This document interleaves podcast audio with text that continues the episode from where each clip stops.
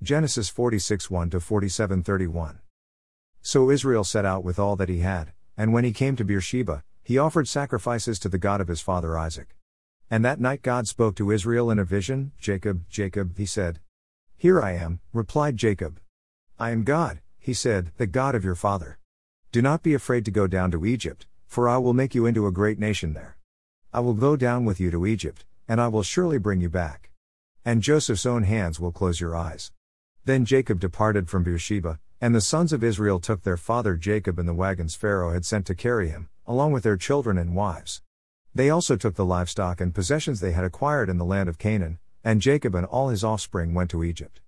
Jacob took with him to Egypt his sons and grandsons, and his daughters and granddaughters all his offspring. Now these are the names of the sons of Israel, Jacob and his descendants, who went to Egypt, Reuben, Jacob's firstborn. The sons of Reuben, Hanok, Pallu, Hezron, and Carmi. The sons of Simeon, Jemuel, Jamin, Ohad, Jachin, Zohar, and Shaul the son of a Canaanite woman. The sons of Levi, Gershon, Kohath, and Merari.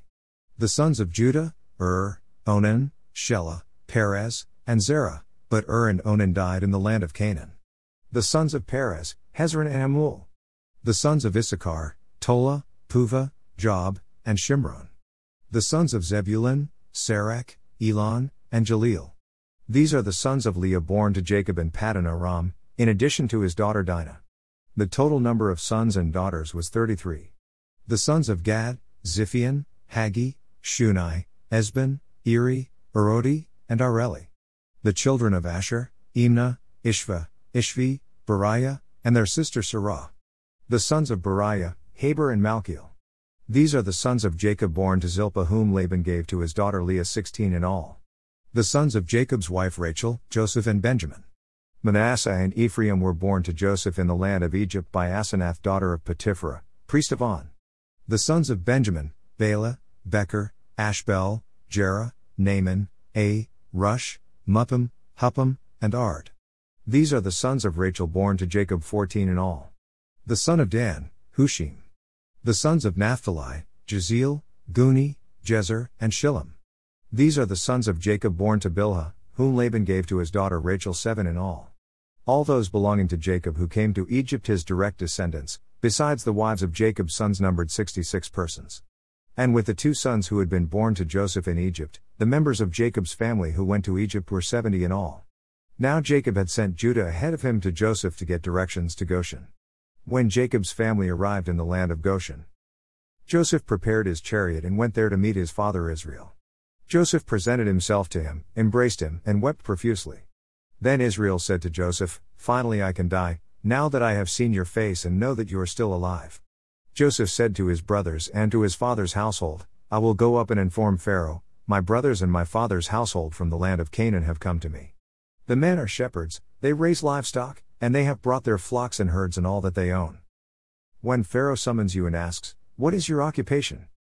You are to say, Your servants have raised livestock ever since our youth, both we and our fathers. Then you will be allowed to settle in the land of Goshen, since all shepherds are detestable to the Egyptians. So Joseph went and told Pharaoh, My father and my brothers, with their flocks and herds and all they own, have come from the land of Canaan and are now in Goshen. And he chose five of his brothers and presented them before Pharaoh. What is your occupation? Pharaoh asked Joseph's brothers. Your servants are shepherds, they replied, both we and our fathers. Then they said to Pharaoh, We have come to live in the land for a time, because there is no pasture for the flocks of your servants, since the famine in the land of Canaan has been severe. So now, please allow your servants to settle in the land of Goshen.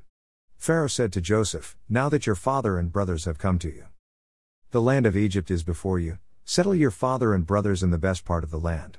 They may dwell in the land of Goshen. And if you know of any talented men among them, put them in charge of my own livestock. Then Joseph brought in his father Jacob and presented him before Pharaoh, and Jacob blessed Pharaoh.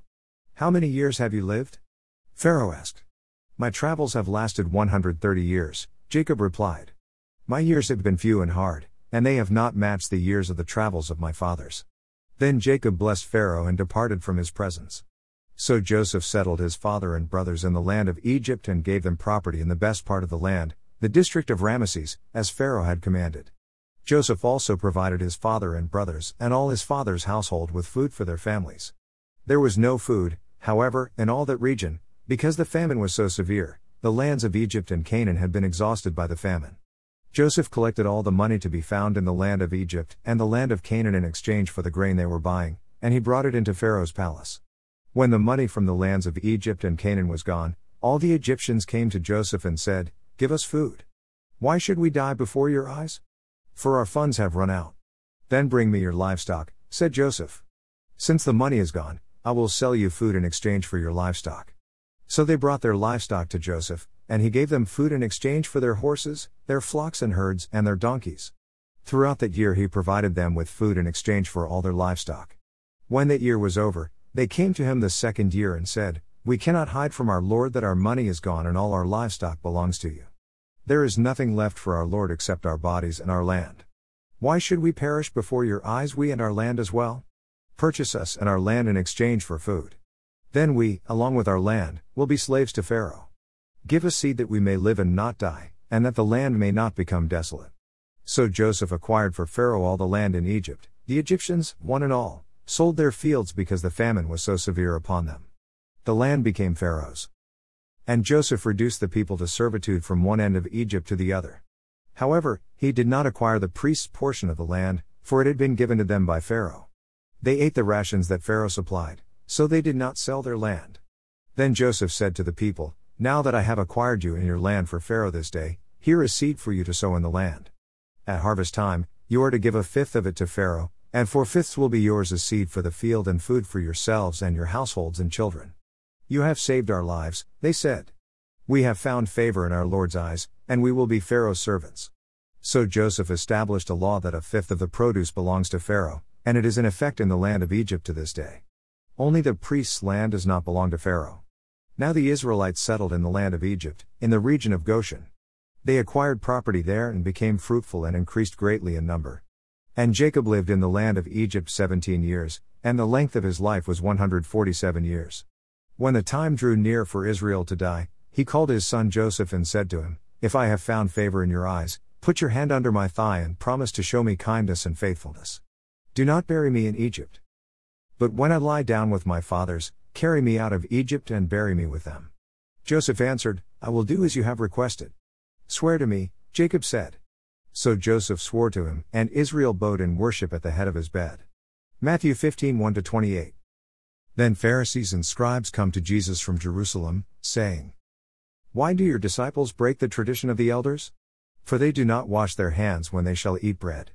And answering, he said to them, Why also do you break the commandment of God on account of your tradition? For God commanded, Honor the father and mother, and, the one speaking evil of father or mother, in death must end. But you say, Whoever shall say to the father or mother, Whatever you might be profited by me is a gift. He shall not honor his father or his mother. And you made void the commandment of God on account of your tradition. Hypocrites! Isaiah prophesied rightly concerning you, saying, This people honors me with the lips, but their heart is kept far away from me. And in vain they worship me, teaching as doctrines the precepts of men. And having summoned the crowd, he said to them, Hear and understand. It is not what is entering into the mouth that defiles the man, but that going forth out of the mouth, this defiles the man. Then the disciples, having approached, said to him, Do you know that the Pharisees, having heard this saying, were offended? And answering, he said, Every plant that my heavenly Father has not planted will be rooted up. Leave them. They are blind guides of the blind. And if the blind lead the blind, both will fall into a pit. And Peter answering said to him, Explain this parable to us. And he said, Are you also still without understanding? Do you not yet understand that everything entering into the mouth goes into the stomach, and is cast out into the sewer? But the things going forth out of the mouth come forth out of the heart, and these defile the man. For out of the heart come forth evil thoughts, murders, adulteries, sexual immorality, thefts, false testimonies, slanders.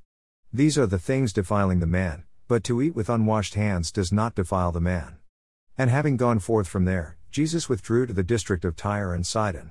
And behold, a Canaanite woman from the same region having approached, was crying out, saying, Have mercy on me, Lord, Son of David. My daughter is miserably possessed by a demon. But he did not answer her a word. And his disciples having approached, were imploring him, saying, Dismiss her, for she cries out after us. And answering he said, I was sent only to those being lost sheep of the house of Israel. And having come, she was worshipping him, saying, Lord, help me. And answering he said, It is not right to take the children's bread and to cast it to the dogs. And she said, Yes, Lord, but even the dogs eat the crumbs falling from their master's table. Then Jesus answering said to her, O woman, great is your faith. It shall be to you as you desire. And her daughter was healed from that very hour. Psalm 19 1 14. For the choirmaster. A psalm of David. The heavens declare the glory of God, the skies proclaim the work of his hands. Day after day they pour forth speech, night after night they reveal knowledge. Without speech or language, without a sound to be heard. Their voice has gone out into all the earth, their words to the ends of the world. In the heavens he has pitched a tent for the sun. Like a bridegroom emerging from his chamber, like a champion rejoicing to run his course. It rises at one end of the heavens and runs its circuit to the other, nothing is deprived of its warmth. The law of the Lord is perfect, reviving the soul, the testimony of the Lord is trustworthy, making wise the simple. The precepts of the Lord are right, bringing joy to the heart, the commandments of the Lord are radiant, giving light to the eyes. The fear of the Lord is pure, enduring forever, the judgments of the Lord are true, being altogether righteous. They are more precious than gold, than much pure gold, they are sweeter than honey, than honey from the comb. By them indeed your servant is warned, and keeping them is great reward. Who can discern his own errors? Cleanse me from my hidden faults. Keep your servant also from wilful sins, may they not rule over me. Then I will be blameless and cleansed of great transgression. May the words of my mouth and the meditation of my heart be pleasing in your sight, O Lord, my rock and my redeemer. Proverbs 4:14 19. Do not set foot on the path of the wicked or walk in the way of evildoers. Avoid it, do not travel on it. Turn from it and pass on by. For they cannot sleep unless they do evil, they are deprived of slumber until they make someone fall. For they eat the bread of wickedness and drink the wine of violence. The path of the righteous is like the first gleam of dawn, shining brighter and brighter until midday. But the way of the wicked is like the darkest gloom, they do not know what makes them stumble.